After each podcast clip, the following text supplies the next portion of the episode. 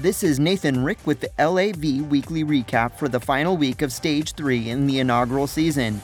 On Thursday, the Valiant were on the tie-breaking fifth map, on the third point with both teams at ninety-nine percent before ultimately losing to the Boston Uprising. Having already qualified for the Stage three playoffs, the Valiant went back and forth with the Philadelphia Fusion before ending the stage with a two oh win on Oasis in a tiebreaker. The Valiant used their standard lineup, Fate and Space as tanks, Kariv and Kusta as support, soon Bunny and Agilities rotating as damage. For the season, the Valiant remain in fifth place with a record of eighteen and twelve. They continued to be tied with Philadelphia but maintain their double-digit lead in map differential.